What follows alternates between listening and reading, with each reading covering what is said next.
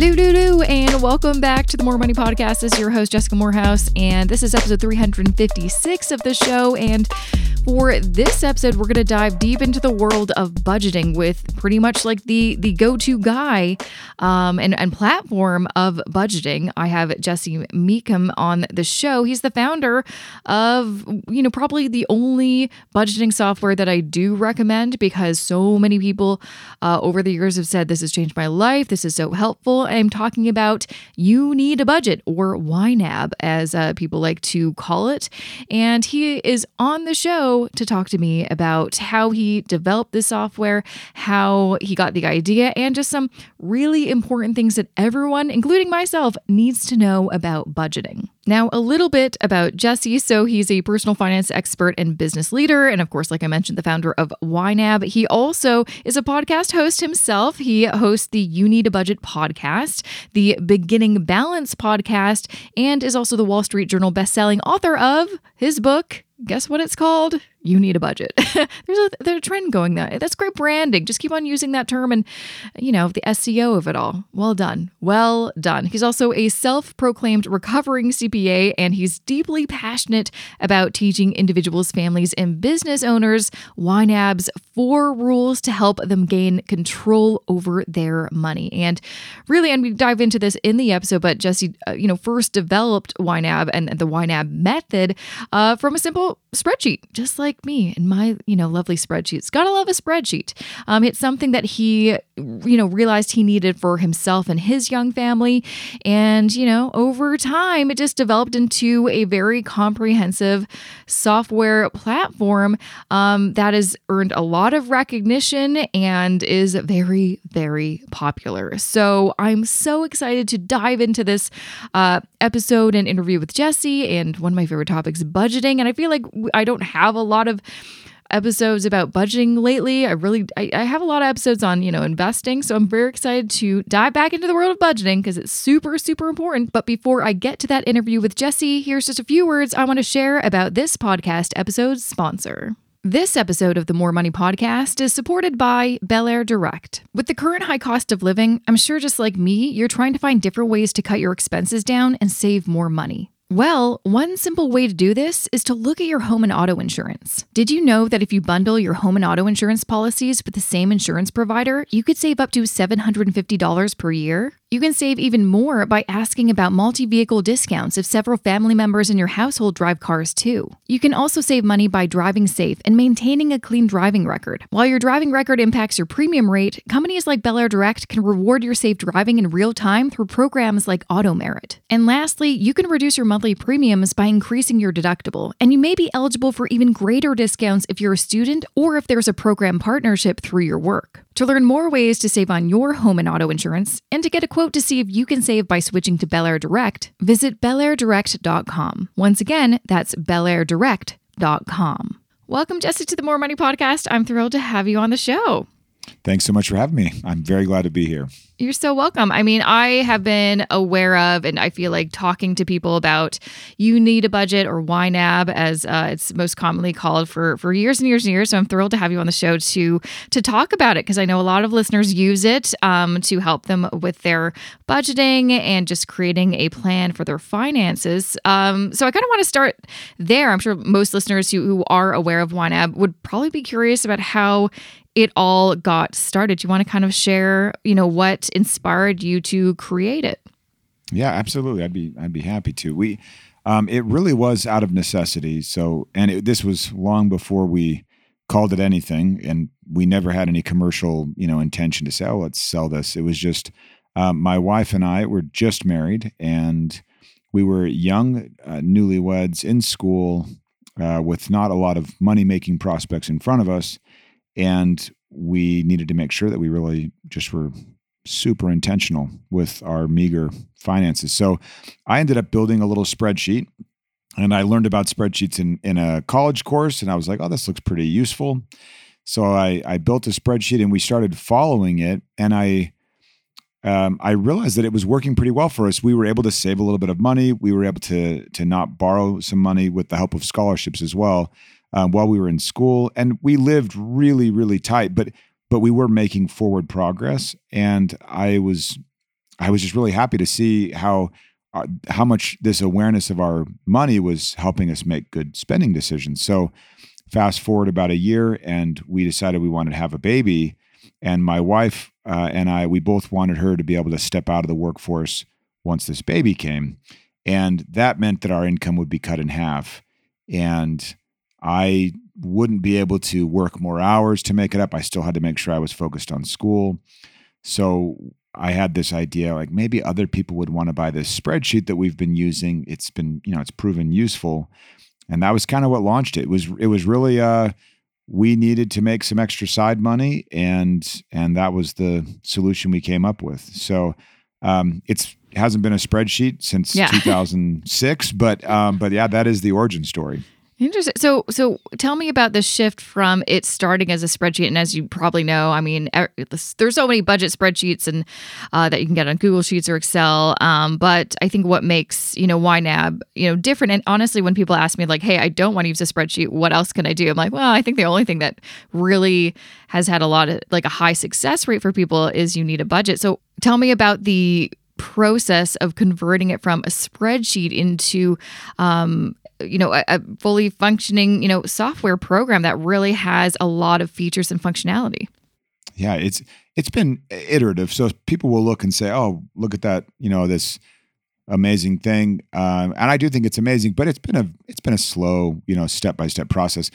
What's interesting and i think where the success rate comes from with people that use YNAB is still not really the software. Um, when when I was first launching it, launching the spreadsheet back then, I realized that it that the spreadsheet was essentially enforcing four rules, and these rules were really meant to help me and my wife Julie make better spending decisions. And once I realized that the rules were kind of the magic and the spreadsheet was just the way I happened to have implemented this decision framework, then that kind of we were off to the races because then we we've been able to steer the software whether it's on your phone or on Alexa or on the web we we've been able to steer it and make sure that the software's whole purpose is just to help you learn and implement the four rule method which just leads to you making better spending decisions. And I don't mean better like you were really bad before or, oh, I can't believe you spend money on this. I mean better in the sense that it's truly a higher quality decision. You know, you you take into account finite resources, you take into account the future, you leave some flexibility in place, you leave yourself some options. That's all just good decision making and the the four rules just really promote that and that's where mm-hmm. people see the success. So they they wouldn't yeah. have to use our software. They could take the rules, learn those and and and run with it. Mm-hmm. But I think, yeah, what, what I hear often from people is people are looking for that template or that starting place. Because when you say, oh, just start a budget, I mean, that's actually a very overwhelming thought, especially if you've never done it before. And what I often see too, and, and I think this, uh, you know, YNAB kind of solves this, is that when, if you were just to download any kind of budget spreadsheet you find, there are, there all, there's all shapes and sizes, sizes.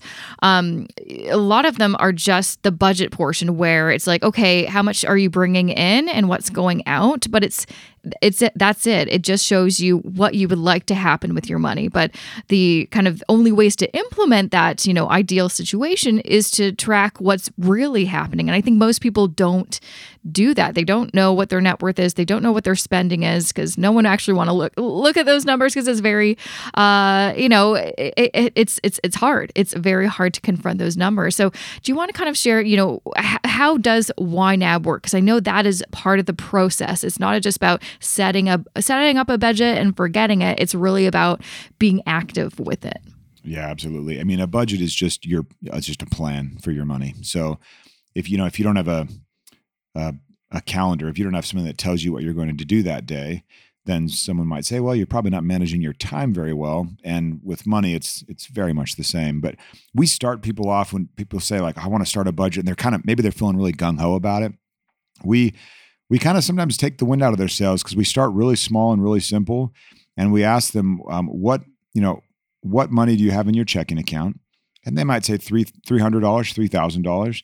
It's always the same exercise on our side, and then we just ask one question, and that question will get very informative as people work it. But it's just what should this money that you have on hand right now, what should that money do before you are paid again? So we don't forecast. We don't look ahead. We don't say, "Oh, I will earn this," or "I'm paid this much," and I'm paid every other week, and you know, this is a three paycheck month. We don't do any of that. It's just, what money do you have? Okay, that is the resource that you've been out, you know, that you've been given, and you must allocate.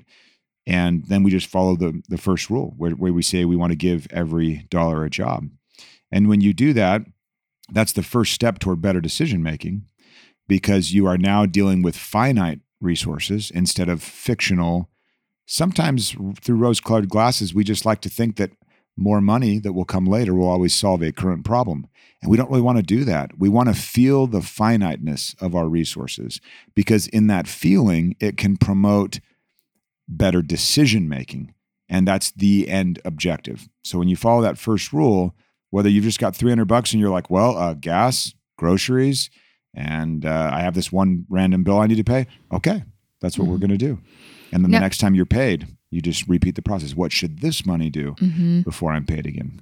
So, with the, you know, kind of rule number one, give every dollar a job, I guess the other kind of question would be how do you know what job to give every dollar? You know, everyone loves to know, am I doing this right? Is there um, the most efficient way possible? H- how can I make sure that you know, all my money isn't going towards expenses, that I am, you know, doing something good now that I'll be thankful for in the future. So, how, how do you determine what kind of jobs to give your money? Do you kind of use some rules of thumb or do you have some kind of guides to follow?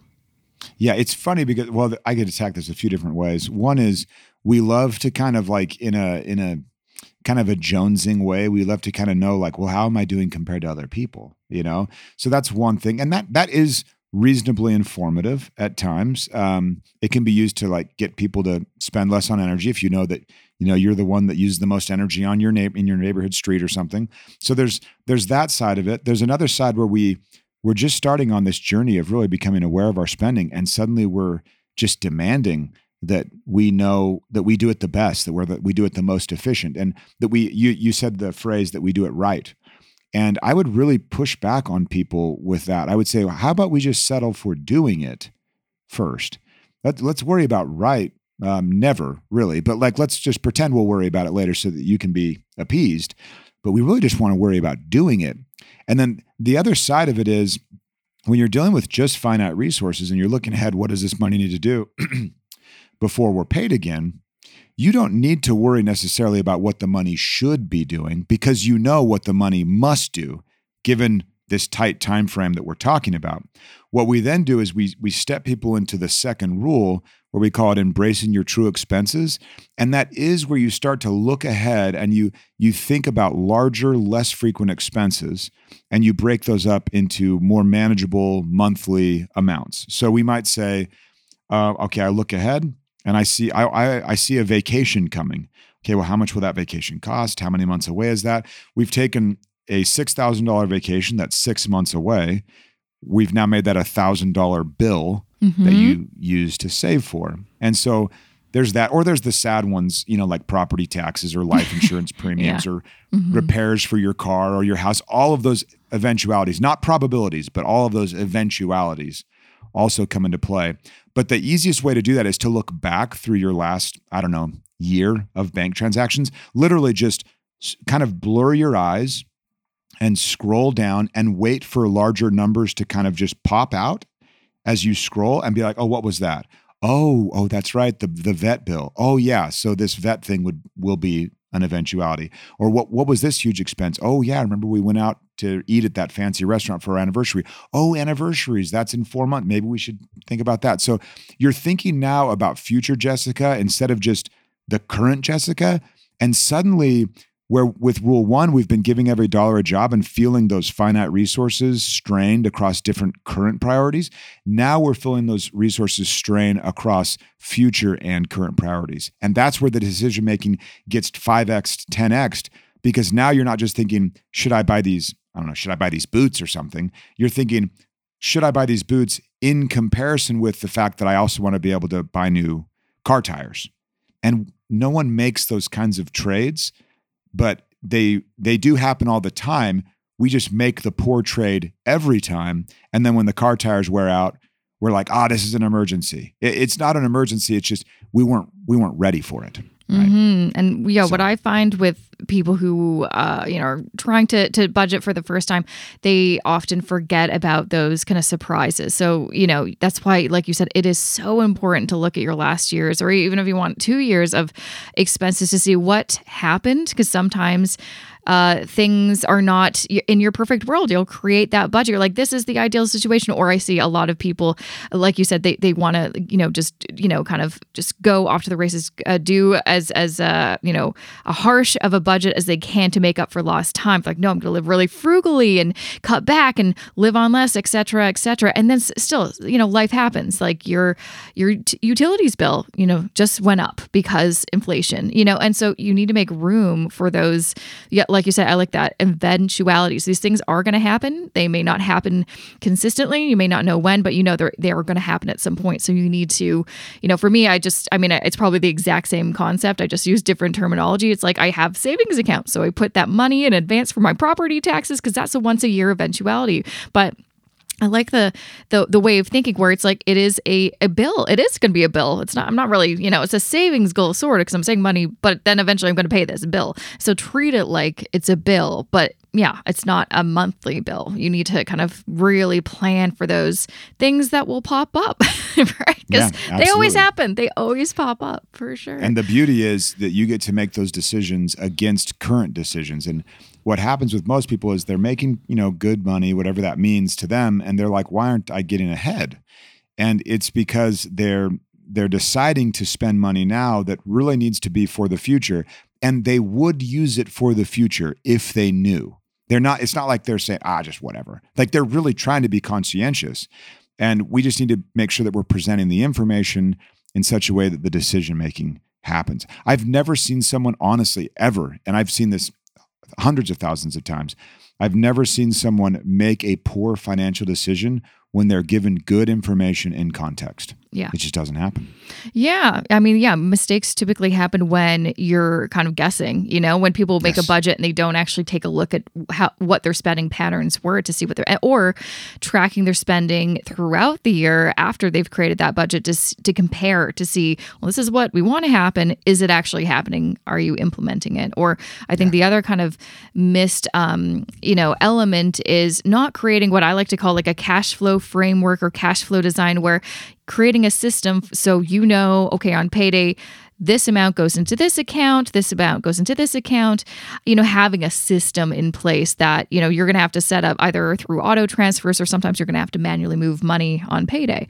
And most people probably wouldn't even think about doing that. But uh, that's the thing that'll help you put that money in savings if you can set up a little automation or something like that. Absolutely. And what we do, we we don't normally have people set up different savings accounts, although we understand exactly the objective there. Mm-hmm. Yeah. What we're what we do is we lean on the software to eventually separate all the, that one pile of money that's in a checking account.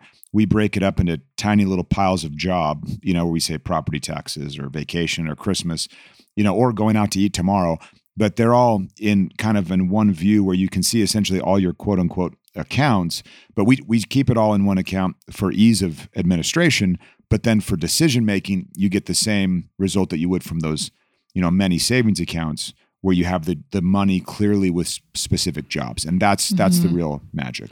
hmm And I know the the other kind of uh, thing that people uh, struggle with is when something does, you know, you can do all the planning in the world and still something will happen. So how I know rule number three is roll with the punches. How do you roll with the punches? Does the software help you to make adjustments and tweaks when they are necessary?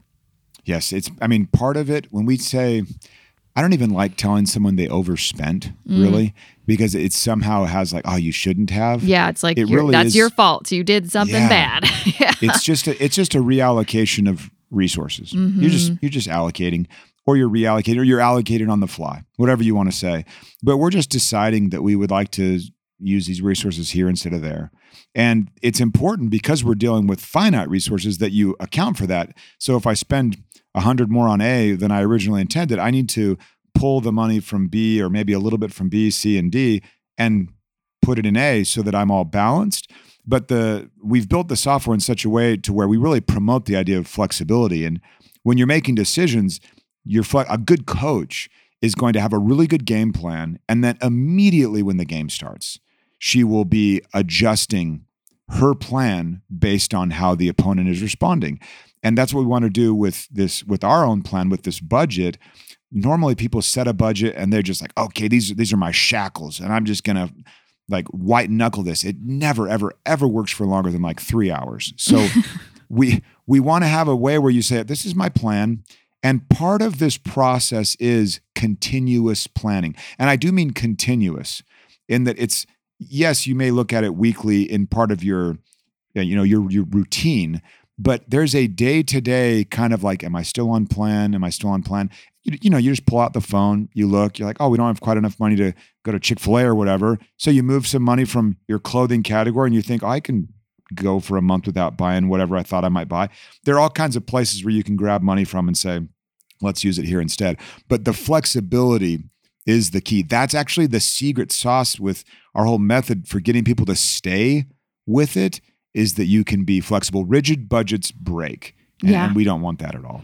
Yeah, I mean that's you know why I see so many people stop budgeting or say it budgeting just doesn't work. I'm not good at it or budgets in general don't work is because they were trying to stick with something that was so rigid and then when something in their life, you know, kind of threw a wrench into their, you know, perfect plans, they blame themselves, they think they're a failure or they're just like, well then this doesn't work because every, you know, they just kind of feel like, well, uh, you know, I'm just going to give up. This just is, isn't uh, working. But you need to be flexible. You need to like, you know, I always create a budget, but then you know, I just went through the process of. I still use a spreadsheet, but I, I, you know, was looking at all my spending and my net worth and comparing it to the, you know, original budget. Yeah, they don't look identical, but I still, you know, it's because so many things happened that I couldn't really, you know, expect or predict, and so you, I had to make so many adjustments throughout the year. But I think ultimately, even if you know things look different uh, compared to where you started, the the ideal situation is for you to still have you know paid your expenses had stuff left over to reach some of your um, financial goals and like you said the most important part is to not give up and not Yeah. quit Yeah. Absolutely. Absolutely.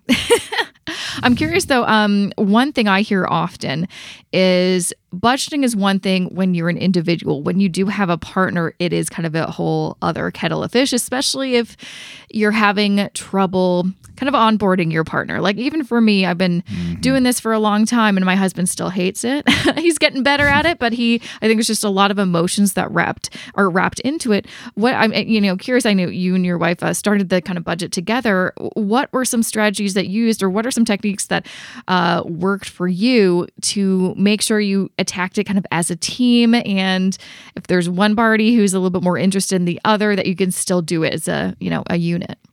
Yes, yeah. I mean, there may be one that's just more into like the the ticking and tying and the numbers, and that's me. and so I I happily do that lifting. And Julie is essentially a consultant, where she'll come in and say, "Well, what about this?" She'll have a different perspective that's valuable, um, because obviously she will. But what I I'll take that, you know, we'll take that and kind of merge our own, you know, our views, our separate views. You got to merge them into one plan.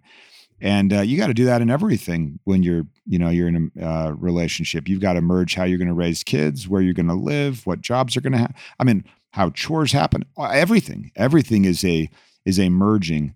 And in that sense you just have to recognize that there are different strengths that each partner brings and you want to kind of capitalize on those. So uh, julie's strength is not in the numbers per se like the little details but her strength is in her foresight she can look ahead and be like, well, what about this? And she'll just think of things that I, I would not have thought of. Um, so she is mainly a consultant. And then I do ask her and encourage her and cheer her on when she does record a transaction, you know, in the moment, like, oh, you just spent money here. Did you put it in YNAB? And when she does, I'm always very happy because that is a still after years, still a work in progress. She's busy, she's got a lot on her mind. And so I just I take what I can get there. What's really interesting about money and relationships is if you can set aside the money part for a moment and just talk about the goals and aspirations, it actually can be a really enjoyable, informative, introspective uh, conversation with your partner. I mean, you really can figure out like what makes the person tick and why do they want what they want, which is a very fascinating conversation to share with someone you're sharing everything else with. So I would encourage people to not talk about money for a little while and just talk about what you aspire to and then see where that goes. Eventually, money can be used as a way to to um, achieve those aspirations. But first, we have to be clear on the aspirations. And I've I've seen it kind of derail where it they talk about money first, and it just gets in the way mm. of just the aspirational stuff. Yeah, no, that's actually yeah something that I uh, eventually figured out with my husband is if you you actually don't focus on the money but you focus on like things that are more exciting and can entice them to want to yes. have that uh, eventual conversation about dollars and cents talking about your goals and what you want out of life and having those big kind of you know dreamy conversations and then being like this is awesome. I think we can do it. Let's now figure out how we can realize those dreams. Because then that will just give you that actual motivation and then you can also outline your action steps on how to achieve that. Because I think too often, if you do just focus on the numbers, then immediately you think, well, we'll never be able to go on a trip with this income and inflation and et cetera, et cetera. And that's not going to motivate you to try to find any different solutions or different ways of looking at things so you could potentially maybe just adjust the timeline but still reach those goals. Yeah. Another trick, like this is more of a hack um, uh, that is just to make sure that each uh, person in the in the partnership has their own. We call it fun money here for me and Julie, but you got to make sure you have your own money that's just totally yours. You don't you don't have to, and it's not that you feel like oh I don't want to say I don't want my partner to find out what I spend my money. That would that's a disaster. Yeah, there should no be good. no secret like that. yeah. But just the idea of like I don't even have to like ha- worry about the administration of this. That's that's the part that's really enjoyable. So some people will actually take out cash, like literal cash. Um, a few people will do it on gift cards to where they don't have to worry about it. Like, you know, let's say you you get a hundred bucks each month or whatever, it doesn't matter. You load the gift card, and then that money is out of the budget, never to be seen again. And the person just knows, like, okay, cool, I've got my quote unquote allowance. I do not like calling it an allowance. It, it, to me, it feels like you're talking to a kid. Yeah, yeah, yeah. so, but this idea of fun money, it's just, it's very liberating. When Julie and I first started, ours were each $5 per month. And literally that was enough money for me to feel like, oh, okay, I, there's, there's some breathing room here, you know? Um, and I'm the spender in the relationship. So I needed that more than she did. Yeah. Yeah. That's what me and my husband actually do too. And I found, because I, I, remember, especially too, when we first got uh, married and before that, we just, okay, all of our finances separate. And then once we got married, we're like, oh, should we adjust things? And then we eventually figured out a good kind of combination where it's like some of our money is combined, some of it's separate. Also, we're both self employed. It's a bit of a mess. Oh, um, yeah. And so, but it was interesting hearing comments and uh, you know, just the perspectives of some people thinking there's only one way to budget if you're a couple. You got to put everything together in one pot. And that doesn't really leave you the room of having any kind of financial independence from your partner in that, you know, giving yourself a few dollars or a few hundred bucks to do whatever you want. And for us, you, you know, I don't really like the idea of like, oh, when you're married, you are one person. I'm like, no, we're not. We're two separate people. And sometimes yeah. I like to buy stuff at this store and, you know, he likes to buy stuff at this store and it gives us some joy and something fun to do. Right. And so yeah. having that, you know, little extra fun money. And also, too, yeah, we don't, I don't even really look at, you know, what he, you know, spends in that account or what. I'm like, I don't care. It's not my business. It's your money.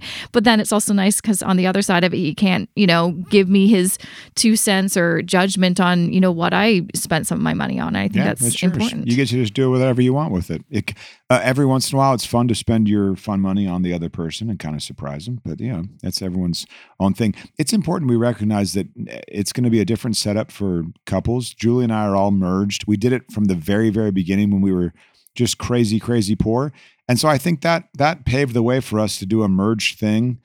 Um, we didn't have other um, inhibitions that you might have. I mean, there are, there are people that extricated themselves from a horrible situation, uh, you know, finan- of financial abuse. Uh, and I would never dare tell someone, "Oh no, just you know," like they they have they're they're dealing with some. They've learned something that they just can't say. Oh, okay, I'll just unlearn that, and it's real. No. So you just yeah. respect it, and you got to get it set up the way that it'll work for them, where they feel totally comfortable and bought in and counterintuitively really bought into the relationship. Maybe that's what it will take. The other side of it is you can be of one mind and you can be one as far as goals go as a couple and I'm not talking about losing your identity or anything at all. It's just, but you can have, you can be totally aligned in your goals and have your accounts be all set up however you want. Mhm. As long as the goals are being achieved, like let's Yeah. let's not change a thing. Yeah, as long as you have like, and that's yeah, I feel like something I've been harping on this podcast for a while. It's when it comes to yeah, budgeting as a couple, there is no right or wrong, and there's no this is the way you're supposed to do it. It's like every couple is different, and like you said, you may have some trauma in the background there that's something that it would work for some couples. You're like i did it once and it really really affected me negatively. I can't do that so i'm not comfortable. You're like cool set let's set up something different to address that so you are comfortable but we are still actively working towards our goals. And so it's really about figuring out and that really comes down to having those regular conversations and always having that open dialogue to figuring out you know what what does your partner need? What do you need? And how can you create a system that works for for everybody and so you can Yeah, still work towards that um, and I would add one thing there: um, make it this make the sim- system as simple as you can. yes So, yeah with the goals you have in mind, keep it simple. People really start to jump through hoops, forced hoops a lot of the time, and they don't need to do that. So if there's one thing that that um, a good system will do is it will kind of get out of the way and you'll kind of be left with the essence of what the objective is and that's what we want. So if there's a lot of back and forth transfers and this and that and splitting bills you can start to be like okay this maybe is quote unquote working but is it is it working well right Yeah, if it's too hard to follow, or if I always kind of think that if I were to die and Josh still had to pay the bills and all the everything, Mhm. would he be able to figure it out on his own? If the answer is no, it's too complicated. But uh, but yeah, that's that's something to to always keep in mind. And what I found too is um, sometimes, it, I mean, actually, that's like the number one thing I think I've learned on all these, you know, the past decade of working personal finances. Uh, money should be simple. Once it gets too complicated, that's when mistakes start to happen because human behavior gets in the way because we like things that are simple. That's it, Yeah. you know. Otherwise, you're just not going to do it.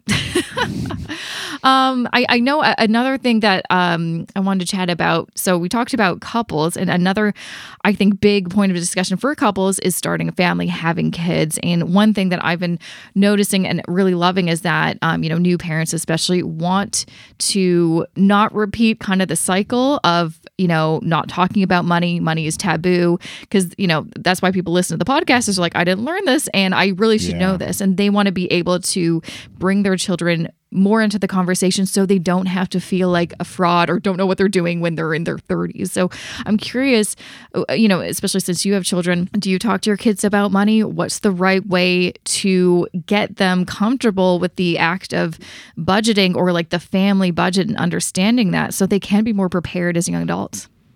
I mean, one thing that we do is money is not taboo. My word, you know, it's not taboo at all. That'd be like, I mean, sex is also taboo, right? So I Mhm. guess you should never talk to your kids at all about how that all works. Yeah, It's that like, always whoa. works out when you don't No, I don't about think so. I think that's a good idea.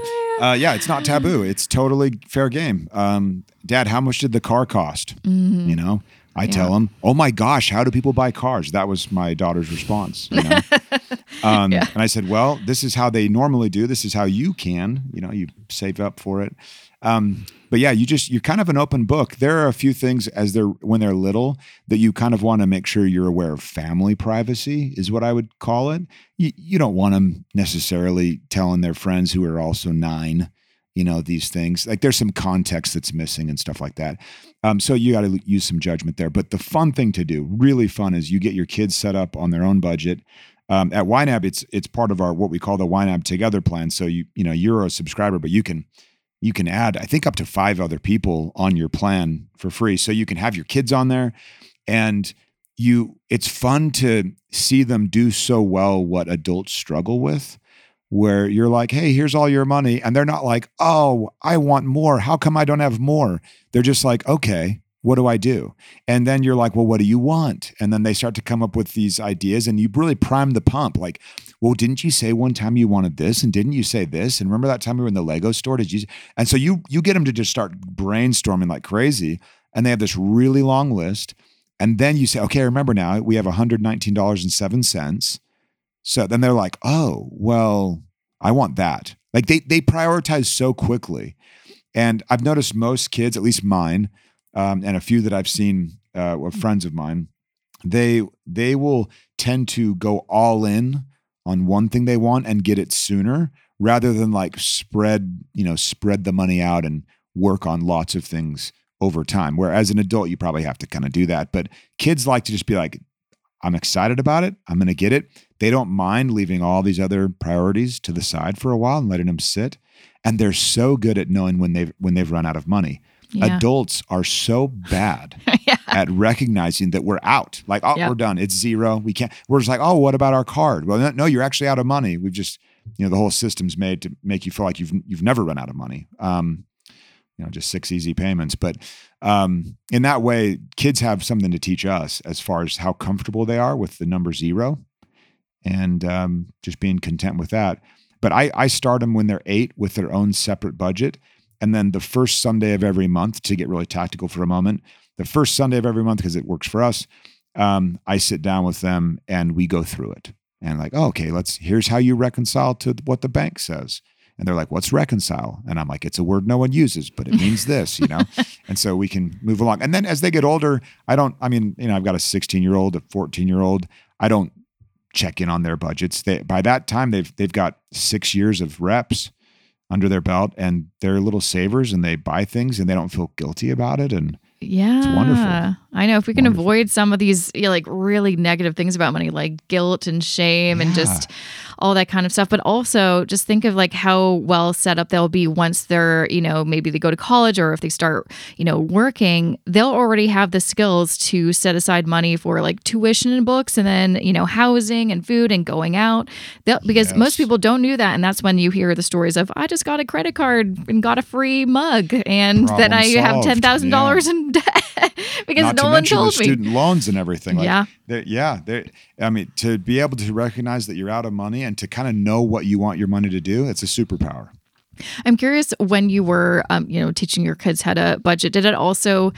Uh, I'm curious, like, were they like, "Well, I ran out of money. How can I make more?" Like, was it also oh, like yeah. a, a, way to kind of motivate them to, oh. you know, maybe be entrepreneurial or try to find work? Totally. We, my son, uh, made an, a poor decision and wrecked the his the family van that we passed down to be like a teenager car because it was so old and beat up. So we're like, that's the car for the teenagers, and we'll cover insurance. And then he, uh, you know, he made a poor choice and ran into a parking lot pole. Mm. Yeah. And, oh no. And uh, yeah, so that wasn't exactly fun, but it's fine. Like no one was hurt, obviously. So you're you're happy about that. But he has suddenly found more motivation to work because he knows once we get into the you know body shop to get this thing repaired that it's going to be a bill and i'm going to send him that bill. Like that was you. Um, so he yeah he is he's like i don't want to not have money for other things. And so he is motivated to earn more.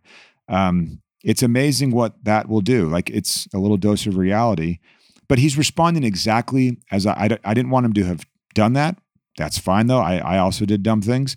Um, but i like i've loved seeing his response of okay i'll I'll, I'll fix it. Pay the yeah. consequences. Yeah.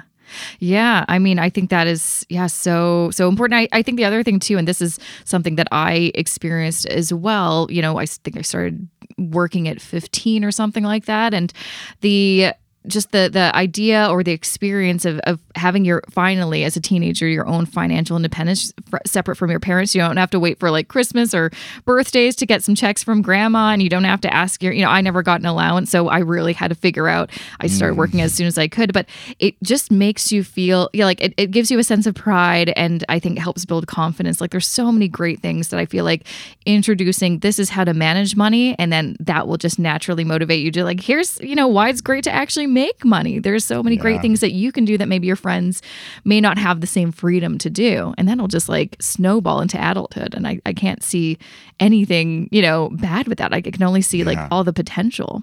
Yeah, I don't see a downside there. No, I can't. Um, I feel like we went through all of the rules, but there was a rule number four. I'm not sure if we touched on called "age your money." Did we discuss that, or what does that mean? We haven't yet, but it's it's a it's a quick. Well, I'm I'm long winded on every rule, but this is the, probably the quickest one. The idea is that we want there to be a time that elapses from when you earn money to when you spend it. So that's the age of your money getting older. If you spend a dollar that you earn today, it would be a day old, not very old at all. If you spend a dollar that you earned 30 days ago, then you know that's the age of that dollar.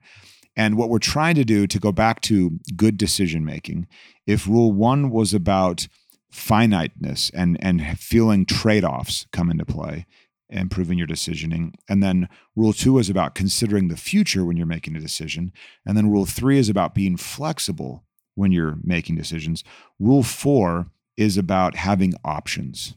And we really, when you have more options, when you have more time to make a decision, the decision quality improves. And so aging your money means we want you to get to a point, and the software calculates it all. So it's not really something that a user does, but we just want to get you to a point where you are spending money today that you earned 30, 40, 60 days ago.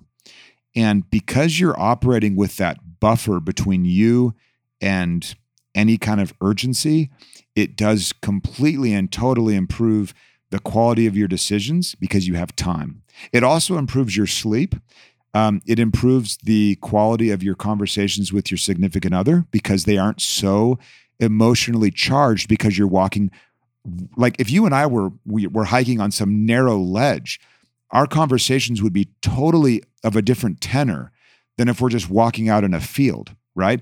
Like and and we don't want to have that exhausting, stressful conversational tenor when we're just talking about the mundane things of money.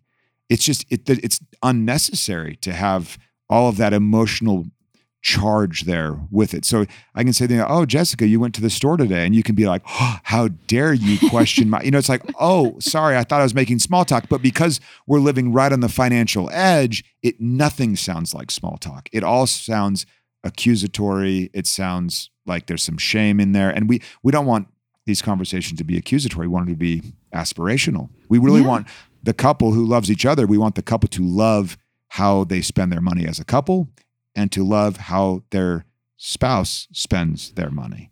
Yeah, and, ultimately, you want people to feel good about money and, and provide them with options and freedom, which is, I think, everything a budget actually is. But most people don't actually, I think, connect yeah, those things freedom. to budgeting. Yeah, most it's people still freedom. think it's like you kind of mentioned the shackles, you know, of budgeting. Yeah. It's like, no, it doesn't have to feel like that. It can actually feel really plan. good. Yeah. yeah, it's your plan. You get to do it however you'd like.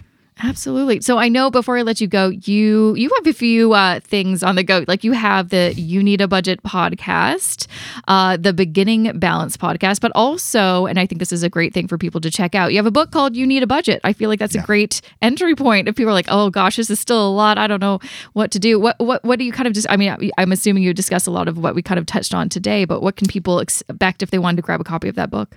Yeah, uh, the podcast is like seven minutes per episode. Ooh, I just I, I, go on about something. it's like a day, not it's not daily, it's weekly, but just a little dose for yeah. people if they want that. Um, the book is a great start if you if you haven't gotten enough of this sultry voice. You know, you can get the book and and listen. It's um the book lays the foundation for the whole method. Mm-hmm. And I think it's a great entry point. And and it's available at libraries, you know, mm-hmm. you can borrow it. So there's no need to necessarily fork over any money for it. Um, and then also, we run classes all the time, oh, online nice. live classes people can take. Again, no purchase. You don't have to buy anything. Mm-hmm. If you do try the software, we don't ask for your card up front. The last thing we want to do is yeah. like somehow be sneaky about your spending with us. Like, yeah. no way. You know, that's counter to everything. So, um, yeah, give it a spin. Go to ynab.com and there's all kinds of resources people can look at. Um, but we we teach for free, and then if you like what we teach and you think it could help, then um, the subscription is how we keep the lights on. And you've got so people can test out. You need a budget, you know, for a little bit. Like there's like a free trial to see if yeah, this is a, a, good fit for them. free trial, yeah, nice. 30, 34 days. Why 34 days, not 30 days? It lets them, yeah. So you'll you'll appreciate this, Jessica, because you're. I mean you're in personal finance, but yeah. it, it, lets them see how the month rolls over and ah. see how the ah. money kind of accumulates. So there's there's a lot of interplay from month to month that we want to make sure is not lost on someone kicking oh, the tires. Okay, that makes sense. well, thank you so much, Jesse, for joining me on the show, and uh, I'm I'm so excited for people to listen to this episode and hopefully get a little bit more excited about budgeting because sometimes I know it's just like the last pe- thing people want to hear about, but like we've kind of discussed, I mean, budgeting changed my life. It, it clearly changed uh, the tra- trajectory of your life. You changed a lot of uh, lives as well who used you need a budget. So I appreciate you taking the time to to come and speak on the show. Thanks so much for having me. I'm, I'm grateful. And that was episode 356 of the More Money Podcast with Jesse Mecham, the founder of You Need a Budget. And to find more information about you know some of the things that we talked about or some links so you can you know dive into the world of YNAB, um, make sure to go to the website first and foremost. It's very easy to find. It is youneedabudget.com.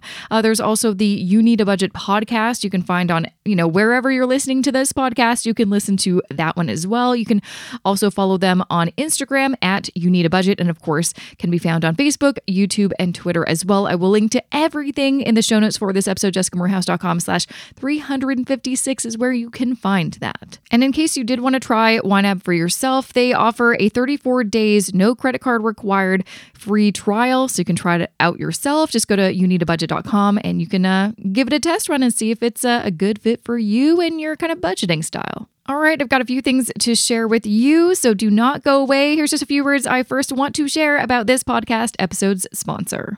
This episode of the More Money Podcast is supported by Belair Direct. With the current high cost of living, I'm sure just like me, you're trying to find different ways to cut your expenses down and save more money. Well, one simple way to do this is to look at your home and auto insurance. Did you know that if you bundle your home and auto insurance policies with the same insurance provider, you could save up to $750 per year? You can save even more by asking about multi vehicle discounts if several family members in your household drive cars too. You can also save money by driving safe and maintaining a clean driving record. While your driving record impacts your premium rate, companies like Belair Direct can reward your safe driving in real time through programs like Auto Merit. And lastly, you can reduce your monthly premiums by increasing your deductible, and you may be eligible for even greater discounts if you're a student or if there's a program partnership through your work. To learn more ways to save on your home and auto insurance and to get a quote to see if you can save by switching to Belair Direct, visit belairdirect.com. Once again, that's belairdirect.com.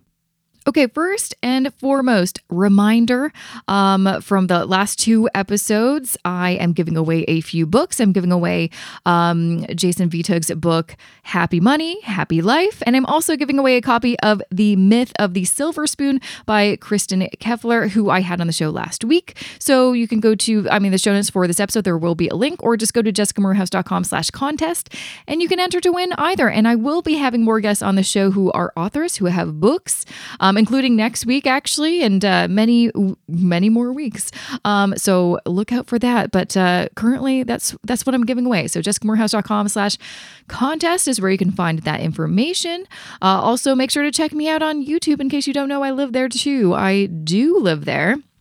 And I feel like in the next month or so, I'm going to hit 20K. And I'm very excited about that because I started my channel years ago, pretty much left it dormant, or once in a blue moon would put a cringe, like honestly, a lot of those videos I took down, they were cringe. I mean, they had my whack teeth before I had uh, braces or, you know, Invisalign.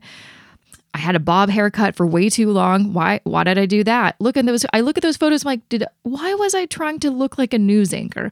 Things that I learned post COVID when I had to grow out my hair. I'm like, yeah, I should have I should have grown out my hair for a long time.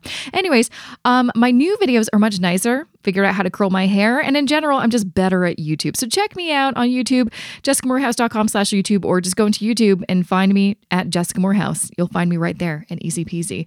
Um, but excited to continue to make more videos on that platform and hopefully reach 20K soon. Um, a little kind of personal uh, update. I mean, there's lots of things I'd like to share, but uh, not quite yet, not ready. But one thing I recently did, in case you've been listening to the show for a while, so really since I guess.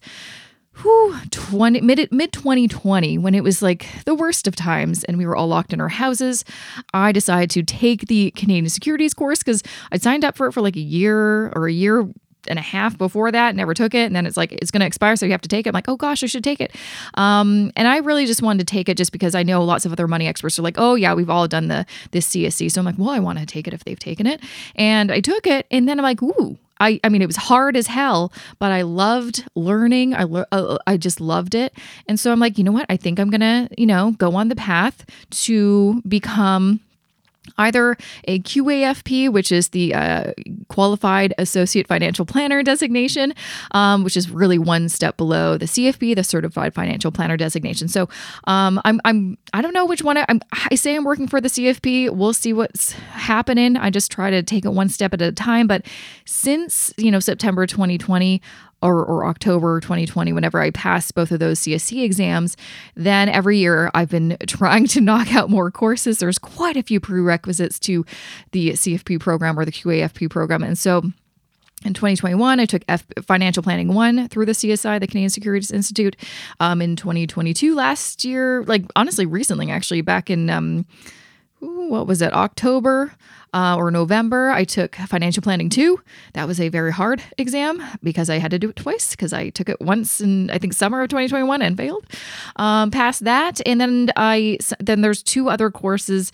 Uh, like I could take one other course is called the Lending Retirement and Insurance Supplement LRIS or something like that.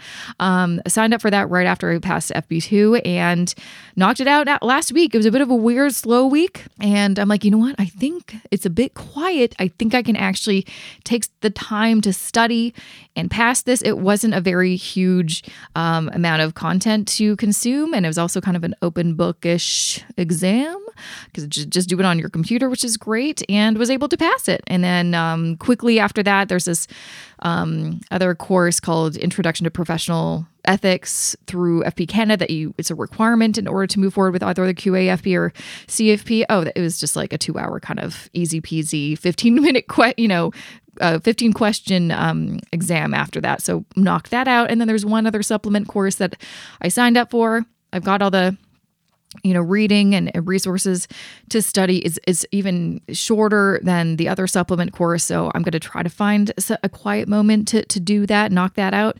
And then once that's done i have done all my prereqs and i can technically you know sign up and take the qafp exam or i can um, you know start t- take the cfp program and then the eventual exam. I don't know what i'm going to do yet. I haven't really thought that far ahead, quite honestly, because this has taken me years to get to this point. But I just want to kind of share what's been going on. What, what, you know, sometimes I feel like I've been very quiet on like Instagram, and that's probably why I've just been like just doing stuff, just working and studying, and you know, other things that hopefully I can share with you soon.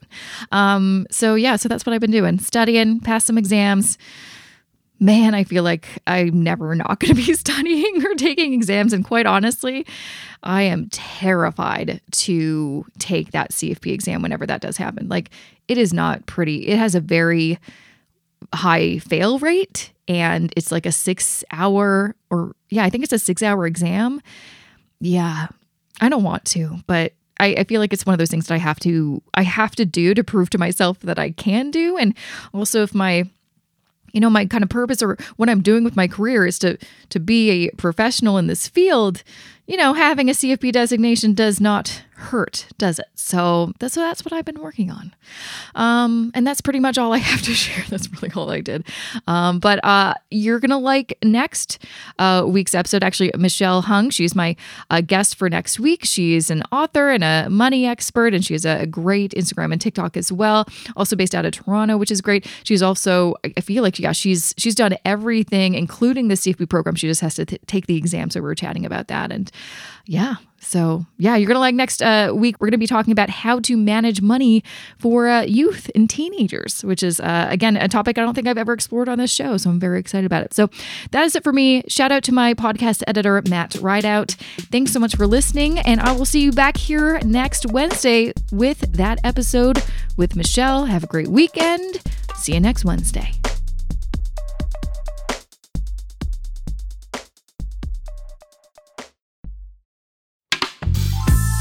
This podcast is distributed by the Women in Media Podcast Network. Find out more at womeninmedia.network.